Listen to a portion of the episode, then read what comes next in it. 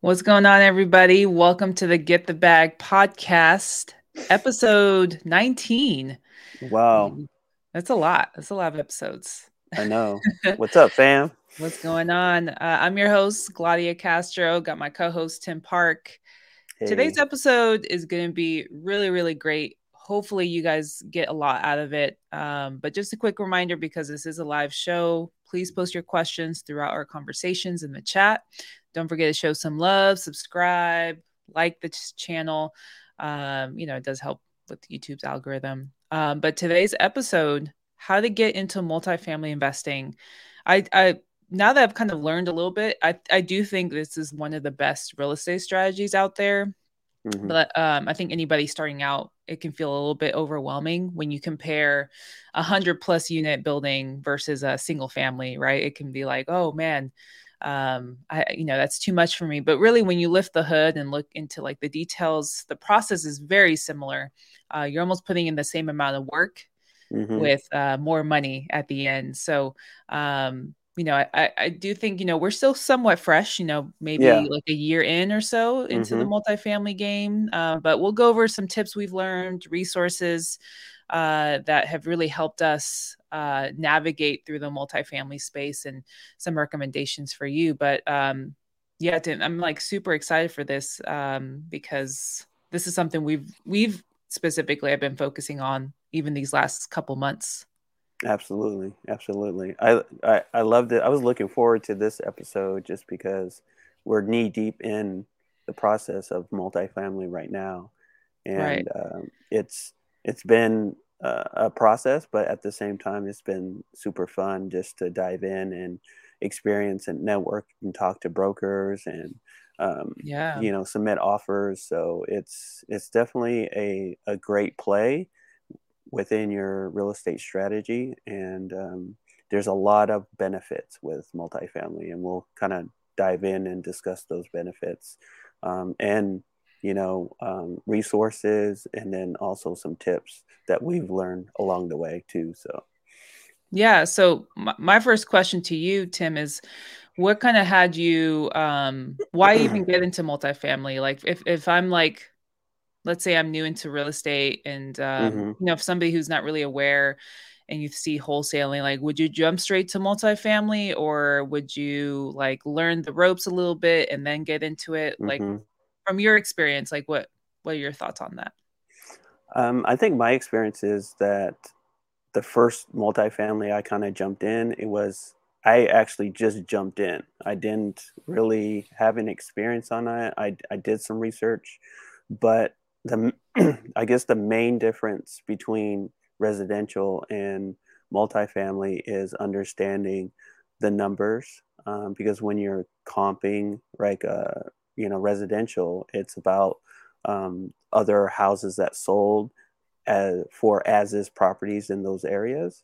Mm-hmm. And then with multifamily, it's all about how much revenue is being made, what's the cash-on-cash return for the investors, where you incorporate like cap rates and stuff. So there's some terminology in multifamily that you need to understand and research and get a basic knowledge of, so mm-hmm. you can, if you wholesale that deal, you can talk the same language as the investor in right. that deal. So there's some, things that you'll have to learn, but the process is exactly the same in regards to wholesaling multifamily. And the reason I got into multifamily was more, this, if I was going to do the same amount of work, but there was a bigger upside or bigger return, then that was kind of my thought process of getting into multifamily. But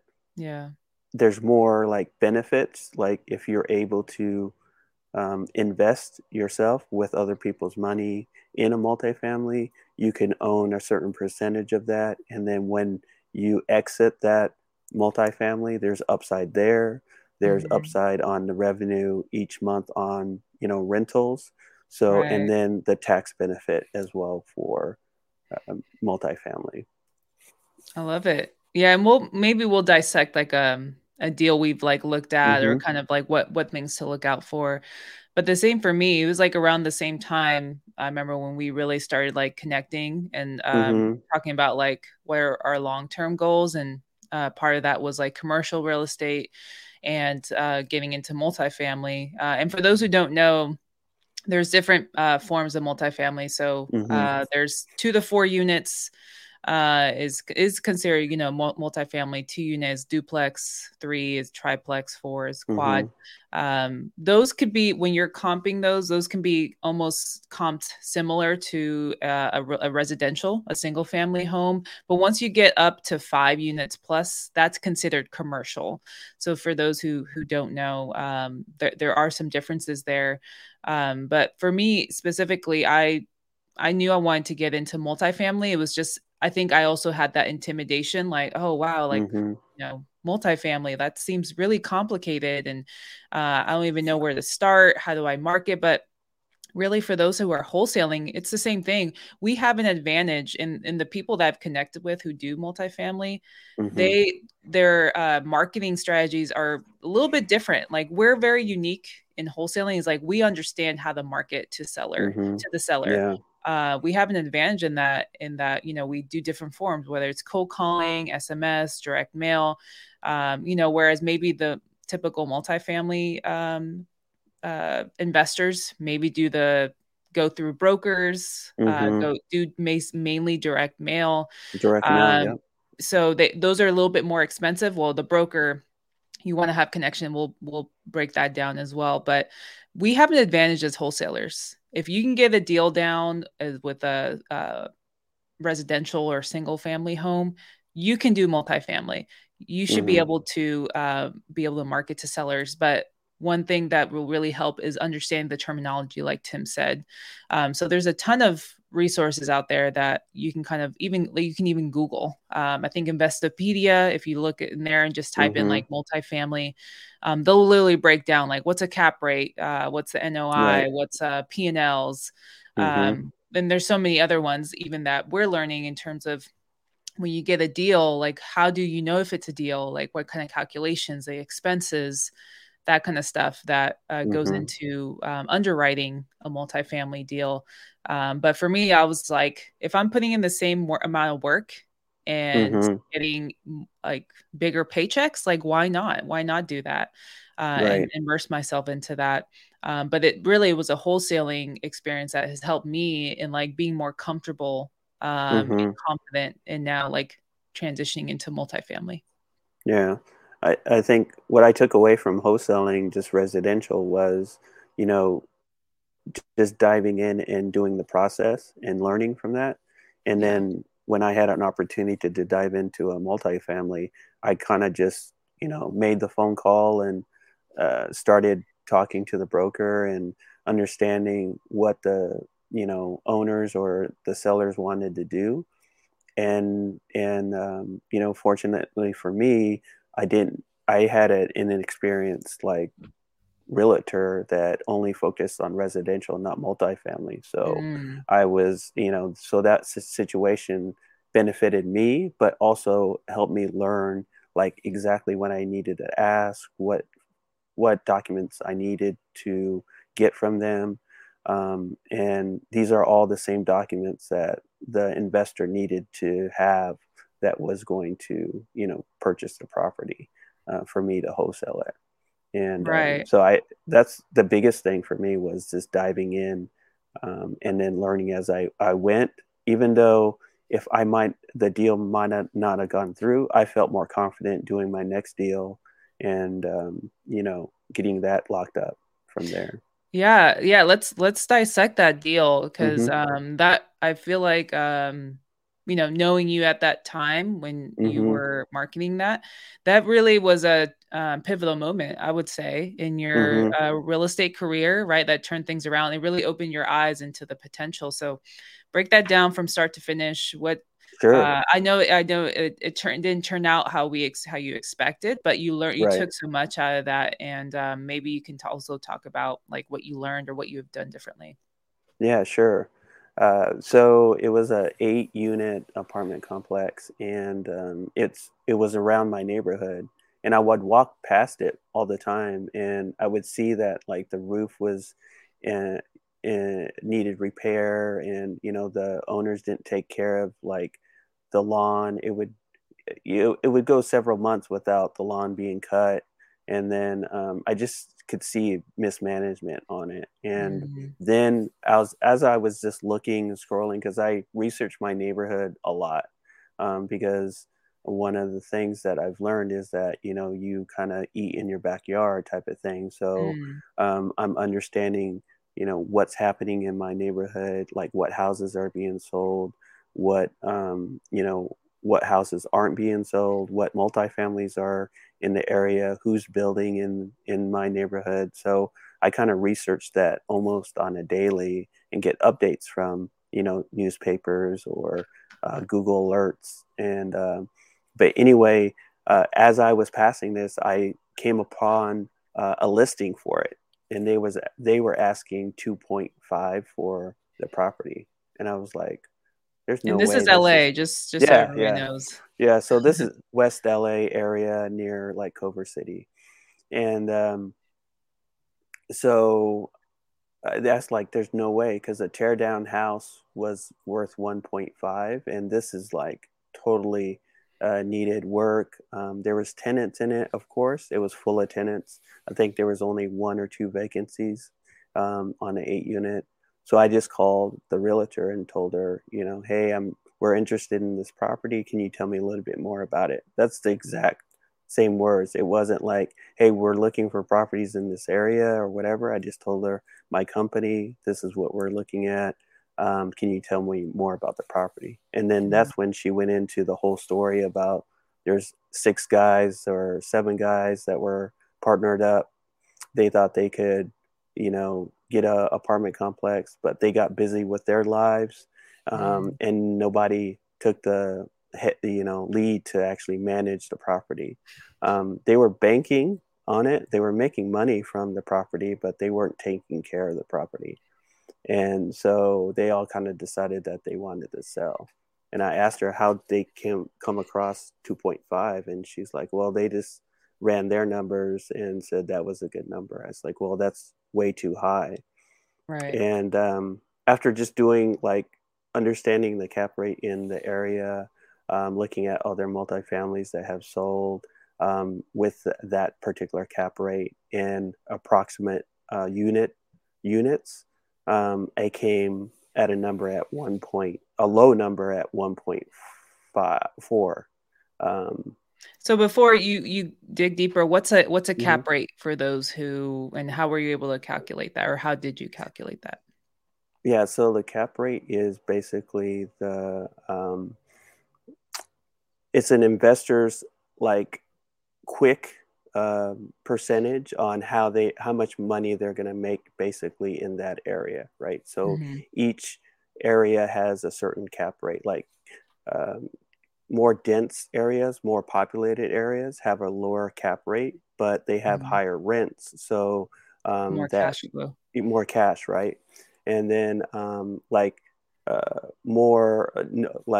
Dallas or, you know, the Midwest has higher cap rates because it's less dense and they have lower rentals, but the cost of the actual multifamily is lower, right? So they make more money in regards to that. So you have to look at the different tiers, and we can discuss that a little bit later. But that's basically just a quick look of that, and how you calculate that is basically the price of what they're asking for divided by the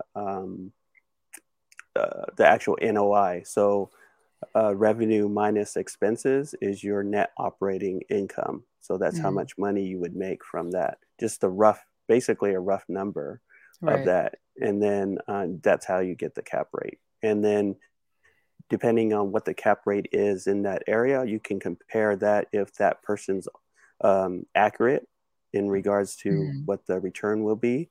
If not, then you can actually put in the actual cap rate for that area. And so you can definitely tell if, you know, the broker's on point, on realistically on the cap rate in that area. If they're saying, you know, it's a 6 cap rate, they might be using future rents after renovation instead of actual rent numbers. So you had to be careful of that, because you might say, oh, that might be a great opportunity because, you know, the cap rate is good, but you definitely have to look and dive deeper into the numbers.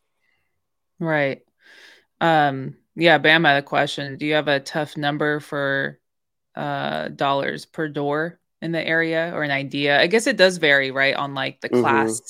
Yeah, definitely the class. Yeah. And there's with multifamily, from what I've learned, there's different classes. So there's class A, which is, I think, really new builds, like luxury, like where, you know, either celebrities live or, you know, just really nice apartment complexes, I think built within the last 10 or 15 years. And then you have your class B, which is still nicer, but built within the last 15, 20 or so. And then once you get into your C's and D's, that's like the hood, or like getting into like those really kind of sketch areas where that needs a little bit of work. Maybe the landlord doesn't really take care of the property. So I think that varies per door, and the value of like what the multifamily is. Nah, we don't live in class A. Or do you live in class A, Tim? No, there's a lot of B and C, definitely around here.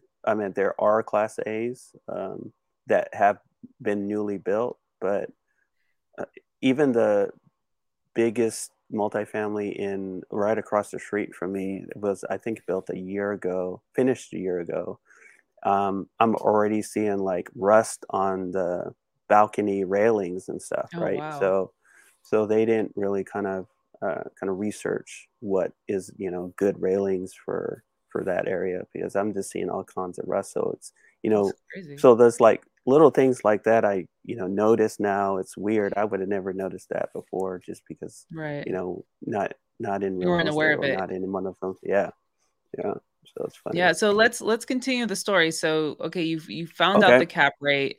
So you went back to the realtor who, you know, this wasn't really as experienced. So you kind of use that to your advantage, I'm assuming. Yeah, definitely. Because she didn't have any of the documentation. So some of the documentations that you would need to ask like a realtor or the owner is their P&Ls, profit and loss statement, and then also their balance sheet. And then what you also need to ask for is the rent rolls.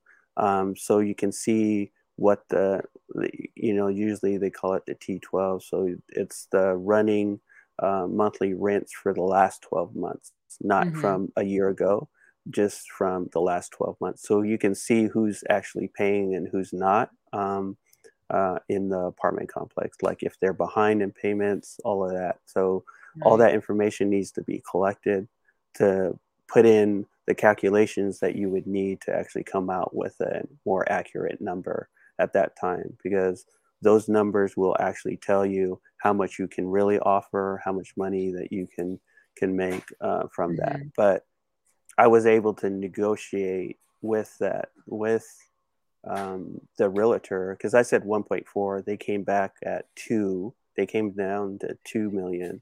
And I said, no, you know, we can't go. So the most that we could probably go up to was, based on the numbers, was like 1.8. And then, and that's with the tenants out, right? And then they said, okay, that's great. We agreed on that number, because I figure I could dispo it at 2 million, right? And after that, we had an issue because they didn't want to get rid of the tenants at that point, right? Right. And then that's when I brought on Chris Jefferson on this deal. Shout out Chris. Yeah, shout out to Chris.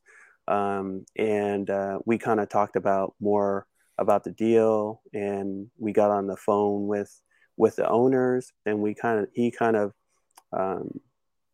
did his little magic in how he handles like sellers, and you know he's just methodical on the phones, and it was a great learning experience for me to be on the phone with him to ask these questions, but also see how he operates with a bigger, you know, property, right? So one of the takeaways is like, you know, usually when you have partners, you know, people can be good cop, bad cop type of thing.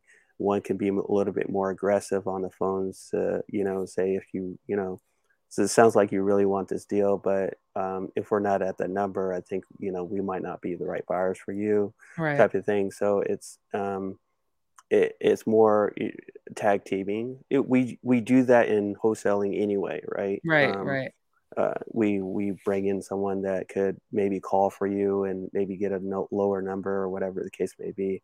So anyway, we did that on the phone. They agreed to actually to the number. And we told them that their main issue was they agreed to getting the tenants out, but then they backed out of that, right? So they said they'll do a 60-day notice. Mm-hmm. And then my buyer at the time said that would be okay if they had the 60-day notice. And then we came back with they said, no, you know, that's not going to be possible. We're not going to deal with the tenants.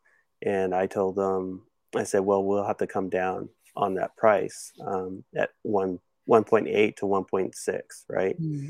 And then there was some issues on the back garage too.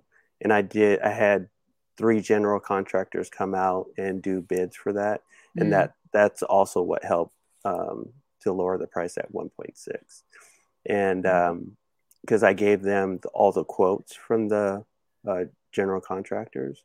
And then they said they agree that there's a lot of work that needs to be done, plus renovations to each unit, all of that. And then when we came down to it, they agreed to do the 60-day notice. I had the buyer all ready to go. The next day, they kind of called escrow and canceled the deal because after talking to us, they you know, they got scared and didn't want to mess with the tenants, and it's kind of tricky on where that property is, because part of it is in LA County and part of it is in Culver City. So there's two different basically cities and a county, right? So, where this property kind of fit, I guess. Correct. And they had different actual, not laws, but procedures on how to handle tenants during COVID, right? LA City had theirs, and then Culver City had theirs. So what happened was that they went to the city and told them that, you know, hey, they're selling this property, but you know, they gave us a 60-day notice. So they started fighting that, right? And that's when the owners got scared, when the tenants started fighting that, because they felt like they would have to fork up a lot of money to actually get them out, and they didn't have that money, and that was kind of the main reason that they were wanting to sell that property. Right. But, and they wanted to sell with the tenants in it. Mm-hmm. Mm-hmm. So, yeah, so it was some takeaways was that, you know, I was new to the game, so I didn't have a lot of buyers at that time, right? Someone that would actually, I know that could buy it with the tenants and, you know, renovate as they went, and then eventually raise the rents for the tenants. And then, you know, try to do it the long haul way, right? But I didn't have it. It was like my first deal. I think I was just, you know, excited that I did have a buyer for it, right, and someone that would take it vacant. But, you know, that's what I've learned in this multifamily side of the business, is that it's the relationships and building those relationships. So, you know, if you get a deal, you know who exactly you're going to go with on the buyer side, and then also connecting with the brokers and understanding where they're coming from and what listings they have, because they may have a creative financing deal where it's a you know, seller finance, and they do a lot of those deals within multifamily. And if the numbers fit, that's like you really only put a low number down, and then the property is yours, and because you're paying the, you know, the owner back, right? A certain monthly amount, but that's covered by the rents on the property as well too. So yeah, so there's so many cool things and creative things to do in multifamily, but those are the takeaways I guess I got from this deal was that, you know, one, it gave me the confidence to build more relationships, and then don't be afraid to make the offers or negotiate. Right. So those are the main takeaways from that deal. I love that. Bam, I had another question, which can kind of end the story. Have you reached back out since the rent moratoriums are mostly gone? Yeah, they actually sold it at 1.4 million. Do you know like how far apart that was from the time that they canceled escrow? No. Yeah. I know they canceled, and then I think a couple months later they but it just shows I was at point at 1.4 when I made my initial offer. Yeah, so you were spot on. Yeah, I was really spot on. And that was like my first ever, you know, multifamily, and just doing the minimal research that I knew, just picking it up from different resources that we'll talk about a little bit later, but just utilizing that knowledge to actually come up with a number, and then researching what's the cap rates in the area. That kind of really helped me identify what the actual offer a price would be. And so, but now, I mean, I walk by there, they replaced the roof. They just painted everything. They haven't torn down the back garage yet, but it looks like that's kind of the next step, but there's tenants still there. Yeah. Do you know who bought it? Was it like an LLC or? Yeah, it was another company. So of course I put them in my pocket too. Right. So, yeah. That's another kind of way to reverse engineer is, you know, especially if you're kind of eyeing a property, and somebody else buys it, that's another buyer that you can put in your pocket. So that's a really good tip to do. Dalen has a question.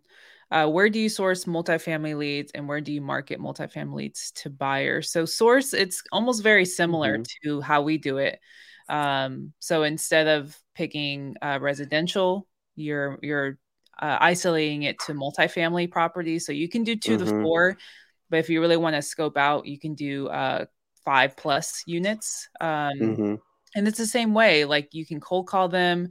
Now, one thing I've learned is you're, for the most part, unless it's a mom and pop landlord, you're dealing with people who are savvy investors, especially if they have a big portfolio. So if they have 20 plus properties, multifamily properties specifically.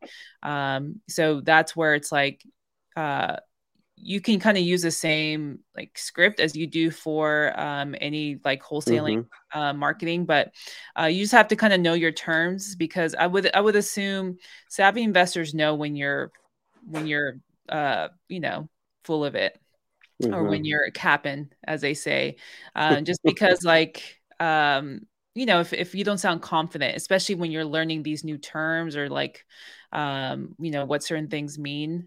But it's really the same thing. Like you can do SMS. Now, from what I found is typical, like more traditional multifamily investors, they do direct mail more, like in bulk, like they'll do like they'll spend like $50,000 a month on direct mail,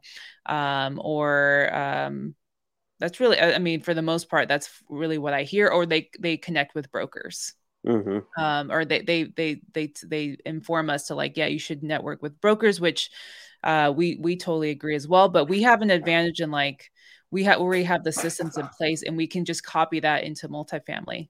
The only thing I would do is like just learn the terminology, like what certain things mean, so that when you're asking for these documents, you sound like confident, like you know what you're talking about. And be like, yeah, you know, we would just need the T12s, you know, the last, the balance sheet for the last 2 years, you know, whatever that is. But it's really the same. And then for buyers, you're doing the same thing as well. You're just filtering, or at least the kind of my prop stream hack is I just filter by cash buyers or buyers who are maybe LLCs and who bought a multifamily in the last couple years, or a buyer who has over 50 properties. Like if I want to look for a hedge fund or maybe a cash buyer that has a ton of properties, I'm just going to give them a call and just be like, hey, I'm an investor and I have a property here I think you'd be interested in if you want to do the wholesaling route. So yeah, there's so many ways to market, but I think us as wholesalers, we have an advantage that not many people follow. If they go like just straight multifamily. Yeah. And that's a good point, because a lot of people that have been in multifamily, that's all they know. They've built a network of, brokers that they can go to, right, or brokers approach them about deals, and then direct mail too is, and then now they're getting into more like cold calling and being more proactive on technology. And they're trying to learn that aspect. So for us coming into the game, we're coming up from the other side where we know the technology, we know the cold calling aspect. Yeah, the systems already. The system. Yeah, we have the systems already. So we're kind of at an advantage where some of the old investors are trying to catch up to that part of it, right? So I feel like our moment now is one of the best moments to get into multifamily just because of our experience in that. And because we can always network and build relationships with brokers, that's not a problem for us. Or we can always send direct mailers or whatever, but we can utilize our technology to help us get quality leads from that. And what we've known and what we've been researching too is that the more, because, one or two deals, especially in California, could set you for the whole year. Right. Yeah. So and to get those one or two deals, you have to make a lot of offers. And so it's definitely a situation where you do have to build relationships, but you also have to get a list and start calling that list and start. So that's kind of why we've kind of, teamed up with a couple other people just to help, try to get these deals. And we're not trying to get two or three, we're trying to get like maybe four or five, right? So because we can utilize our talents that way, right? And it's all about your pipeline, going back to wholesaling, your pipeline is everything. So it's important to build that up and make as many offers like Tim said, and not being afraid to partner up. I think again, being part of Chris's group, he encourages that, like partner up with everyone. So for us, it made exact sense to partner up with people that we feel like we have a really good connection with, and I think it's important because we always feel like we have to do it all. It's really, let's rely on each other. Let's make sure to have specific roles. Cause in the beginning it's like, well, how do we each contribute? And then I think it's focusing on what are we good at? And then kind of like splitting up, like, all right, I'm going to be in charge of marketing. All right, I'm going to be in charge of networking and finding buyers. All right, I'm going to be in charge of underwriting, like actually running the numbers. So it's really important to have those specific roles, because there are certain pieces in place for a multifamily deal to come through. And I think for us, we definitely want to take down some multifamilies, but I think to start off with, we want to at least wholesale some to begin with, just to get our feet wet and really familiarize ourselves. But in reading a ton of books, Michael Blank is a great resource for multifamily. Another is like David Lindahl, I think is his name. He has this book he wrote like back in 2008. That's still like, I started listening to it. I think it's called like Multifamily Millions. And literally what he's saying, and there's like a few things he's not incorporating the internet, really, like the internet, but like, the strategies are just a little outdated almost, but a lot of it is like fits in today's, this is like what, over 10 years later, almost 14 years later. But he talks about just making as much offers, and also kind of understanding, what it is that you need to do in the multifamily space. Like just learning, just take action, and partnering up with specific people. But you can, when you close on a deal, you can also get money back as well. Mm-hmm. Like you don't necessarily have to wholesale it. You can also get the way you configure the deal, where maybe you use somebody else's money. You can get if you dissect if you buy a property for $1 million, you can dedicate some money for fixing up the property, and also getting some money up front for actually putting together the deal. Like people forget that. And there's a difference between syndication, where you're actually using investors. But if you're just getting money from, I don't know, either a lender or whatever, you can kind of dissect the deal a little bit. Maybe we can touch upon that, because I don't think people understand. Imagine getting a wholesale, almost like a wholesaling check, of $100K or more, and then also taking down the property. That's owning major. It. That's what I love about, the multifamily, because there's different ways to structure it. It's more on the commercial side. So there's not really it's kind of the wild west. And, even though some of the marketing techniques are, advancing on internet, but the multifamily and the numbers have been around for years. I'm talking, ever since they have had apartments, they're using the same numbers because, the rents are revenue coming in, the expenses are all the expenses that you pay out, and then what's your total net income from all of that once you minus. So the numbers are always going to be the numbers, and we're just applying that to each a multifamily that is out there. So as you structure these deals, there's always ways for you to write in something that you can get paid up front when you're closing, and then a certain percentage of ownership if you're using a lender or a private investor as well too sometimes as well. So yeah, definitely. And I think imagine being able to take down a property but also have some cash up front just for your works, because you've earned it, right? You've put together the deal. If it's a good deal and you do it right, it's worth it. And I think that's where people get intimidated to all the calculations, and hey, I am not good at math is not my forte.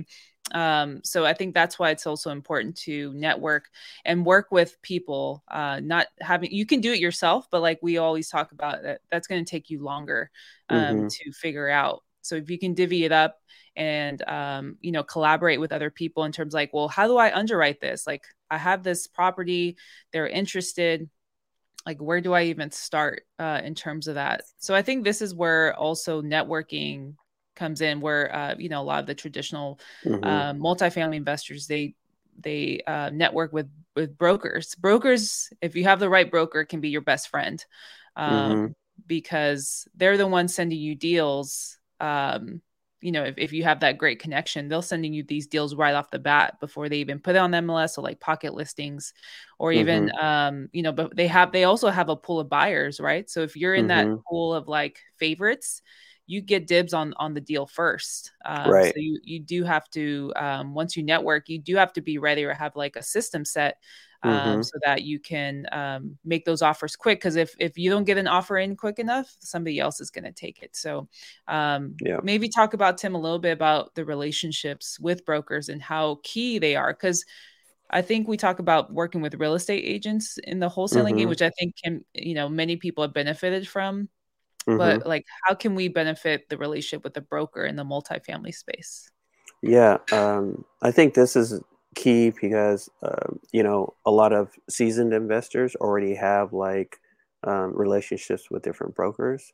But as you are new to the game and you're talking to these brokers, they're always looking for other investors or other people to come in so they can shoot it. But for you to be serious with them, you definitely come out and see a property with them, have them talk more about their business, have them, share more about what you're trying to do, And it's okay, you know, to say, hey, you're maybe our company's new.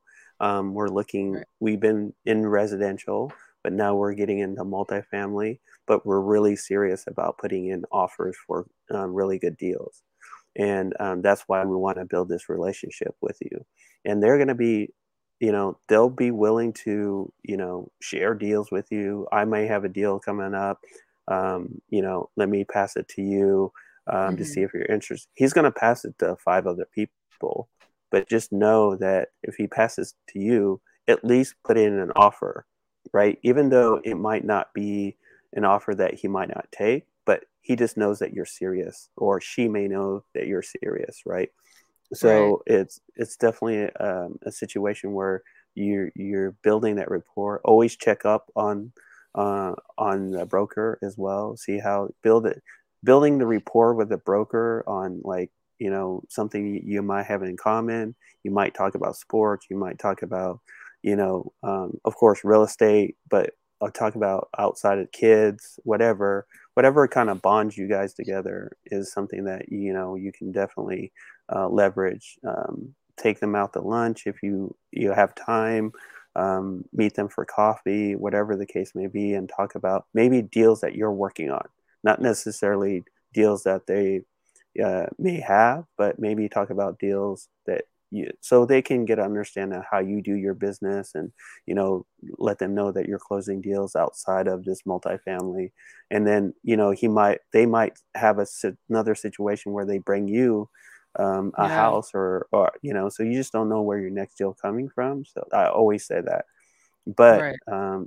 Just build that relationship, and that's how you really build it, you know, and because I recently, I've been using LinkedIn a lot, right? So I've been reaching out to a lot of brokers that way, just connecting with them. A lot of them will hit me back because they'll see investor on my profile, right. And they'll say, hey, do you have time to talk? I would love to learn more about your business. And then we do a brief 30-minute call or less, and we talk about our business. You mind if I shoot you some deals?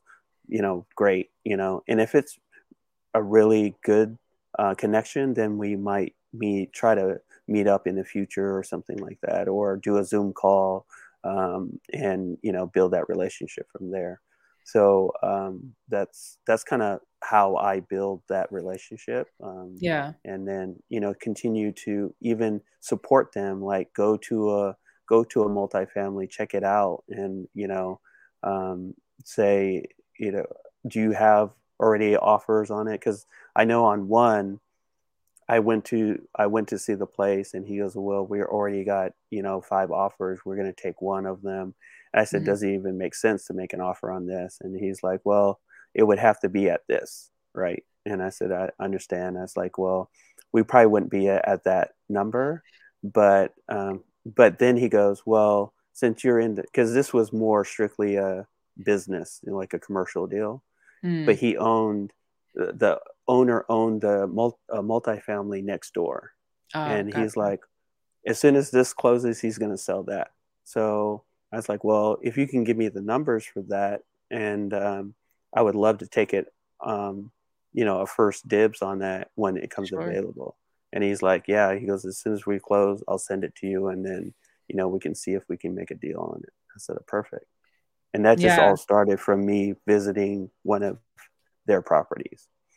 Yeah. And I think just you touch upon that, and like getting to know them, like with brokers, you're building rapport just like you are with a seller. So finding something, like whether it's sports, like you said, family, like just putting yourself out there, because they're also gauging you. They're testing you out too. And if you're leading with value and like not considering what's your needs first, something, you know, they're going to see that. But if you're just coming to them, like, what do you have for me? And they're going to notice that as well. So you have to just come in with value, and just know, especially if they don't know you, they may test you out a little bit. They may send you the crappiest deals that they have, and just to see, like, all right, well, like how are they going to handle this?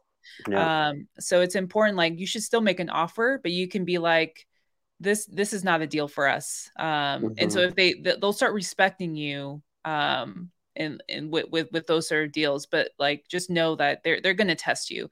That's kind of one thing I've learned as well is, in connecting with brokers or realtors who send me deals, I'm like, this just does not make sense. And you have to politely just be like, no, sorry. And by saying no, like, you're earning their respect. So I think that's really key in like taking action.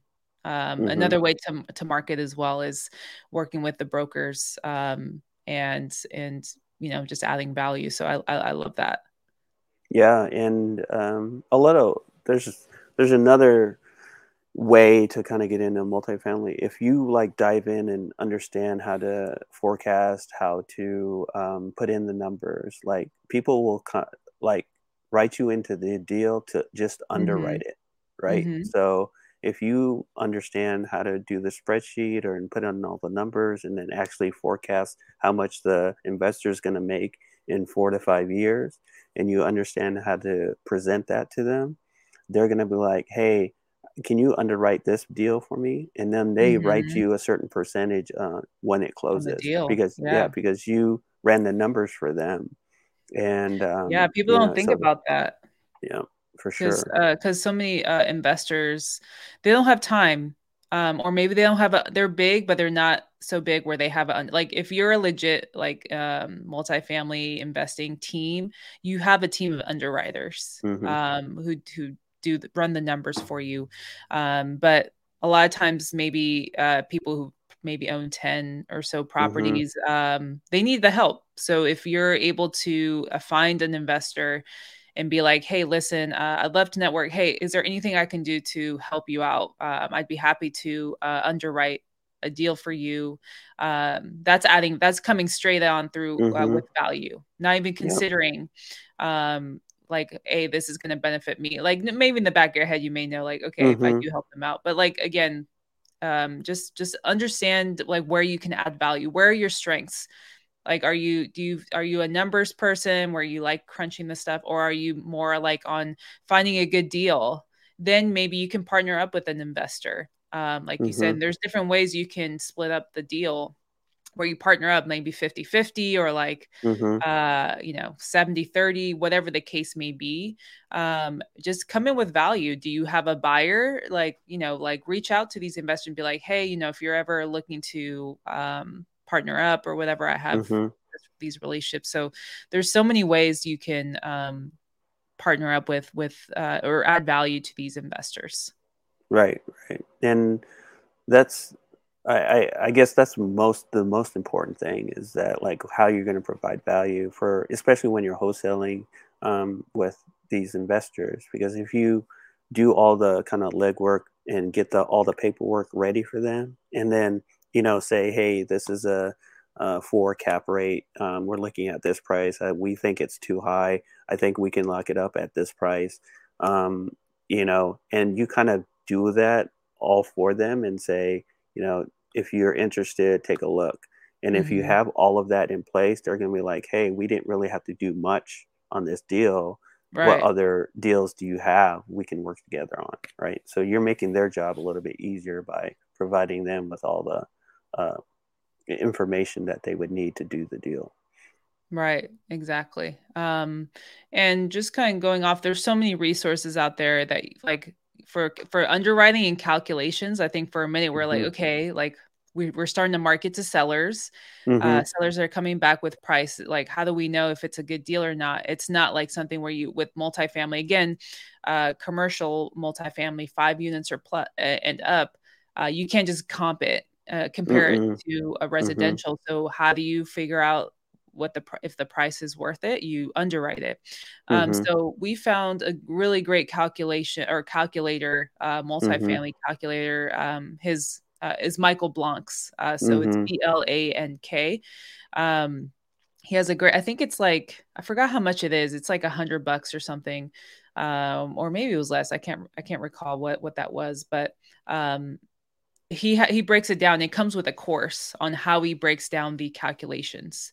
So that has really helped us. And like his thing is like, you can make a deal in, you can come up with a deal in 10 minutes just by plugging in. And so this is why it's so important to get those, get those documents from the broker, or if you're direct to seller, which is even better, you can, you need to ask for those numbers. And sometimes they do, dealing with brokers, they will stretch the numbers a little bit. Yeah, so they will. You have to be cautious and double check that. Because sometimes the balance sheet won't match the T12s or the rent rolls, or like, you know what I mean? Like something is off. And so that's something where you can approach the broker or the seller like, hey, is it me, or are the numbers off between this and that? Because then, you know, they're just trying to coast and just try to slide in as much as they can. So having that education is really, really important. Networking with other investors, attending conferences as well. We're attending a conference, Michael Blank's conference, for example, in Dallas next month, since we're almost in May, which is crazy. Yeah, I can't believe it. Yeah, it's crazy. So we're going to that to network, to just put ourselves out there. Because again, being in the real estate space, there's not many people who look like us, especially in multifamily, is one thing I've noticed as I follow more investment groups who buy multifamily. There's not many of us out there that we're out there, but it's not that many. So we're about to show out in Dallas for sure. But it's just an opportunity to put a face to our names and network like crazy, whether it's like with brokers, investors, and of course, anything we learn, like we're always like, you know, willing to share that with anyone. So, I think like anything, like if you're in wholesaling or real estate, just start listening to audiobooks, podcasts, they're all out there, YouTube, and just start taking action. You can take your wholesaling business and really turn that into multifamily as well. Like once you've kind of built a pretty good team, they can do the same thing with multifamily. Just copy and paste. The only thing is like underwriting for a deal may take a little bit longer to understand, because you're not just copying it, but it's really the same thing. You're dealing with the same maybe title issues as a single family home. You're dealing with the same type of sellers or brokers. So you're dealing with the same headaches as a single family house, but you're at the end game is like huge. You're able to make triple or even more. I've heard of people who've made $1 million assignment fee on top of like owning the property, or if they do like imagine like, but usually it's not one person. It's usually like a team. Like imagine splitting up a team of four, $1 million. Like that's crazy. That's insane. Like it's, I don't know. I mean, that's the exciting part of, you know, multifamily and as you get into it. But my suggestion too is just go on LoopNet and, you know, these commercial real estate websites to actually look for multifamilies in there. So they'll have different industries like retail, like commercial buildings, but they also have multifamilies. But those sites are specifically for commercial use, right? So they already know that they're going to put, like, they might list the, you know, T12s or the balance sheet already on those websites. So you can download that, the operating memorandum, and then basically it would list everything on there. And then you just plug it into the calculator, and then you can say, okay, I can make an offer of this, right? So just, you can practice and then get used to the calculator and then see, because all the information is on the website. You know, sometimes you may have to call or whatever to get a little bit more accuracy on it, but it just gives you a general idea to get comfortable with the calculator and, you know, get used to start making offers. But there are sites out there that you can utilize that people are listing on the market for multifamily that they're selling out there. So, and you can just practice with that. Yeah, absolutely. It's all practice and execution.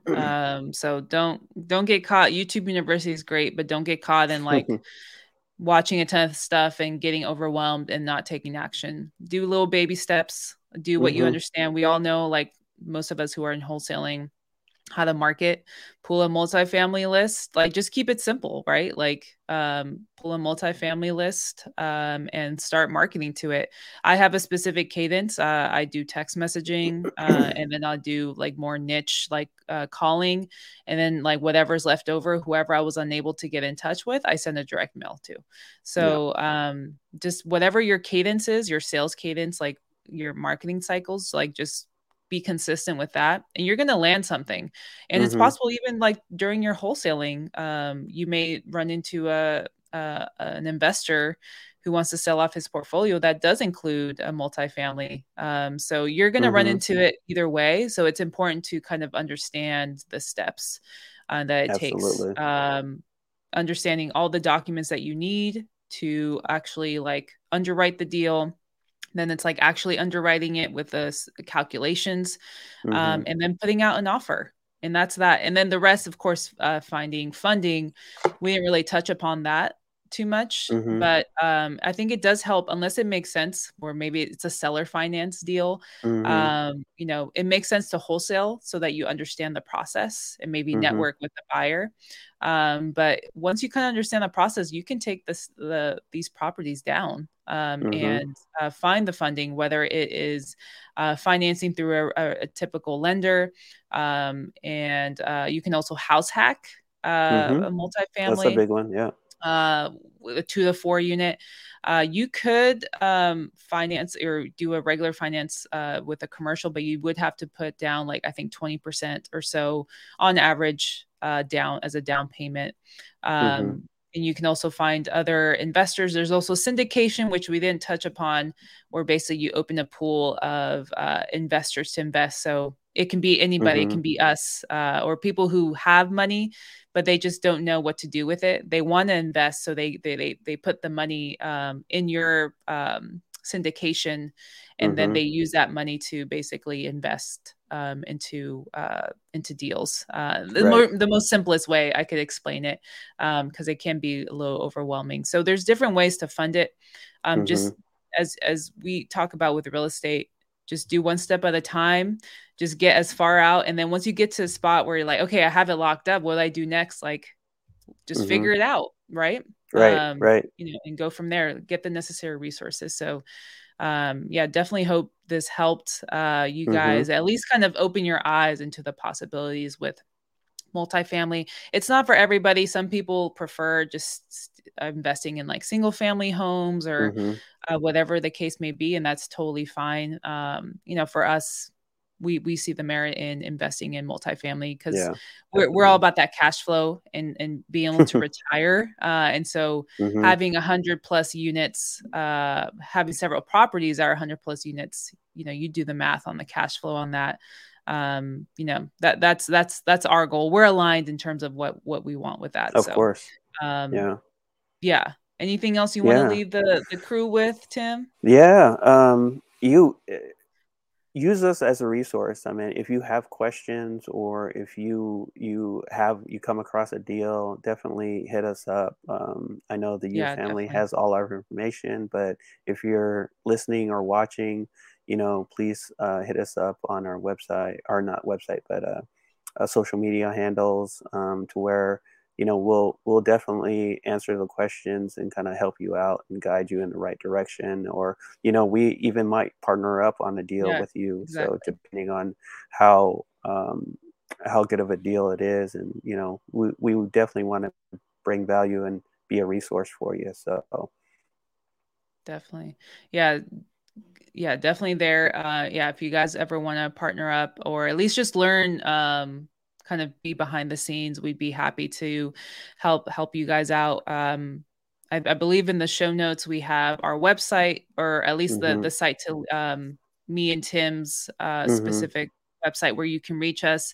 I think we each have, like, if you ever want to set up one-on-one calls with us to dissect anything, they're free.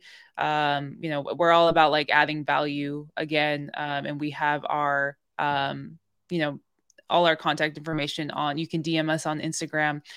So really appreciate your guys' support. Hope you guys took a lot from us, but feel free to reach out if you have any questions. Next week should be another really good one. We have a guest coming on next week. tentatively. Hopefully everything checks out. But we have our good friend Eric coming on next week, who's been just doing amazing seven-figure wholesaling business. So love you guys. Appreciate you guys tapping in.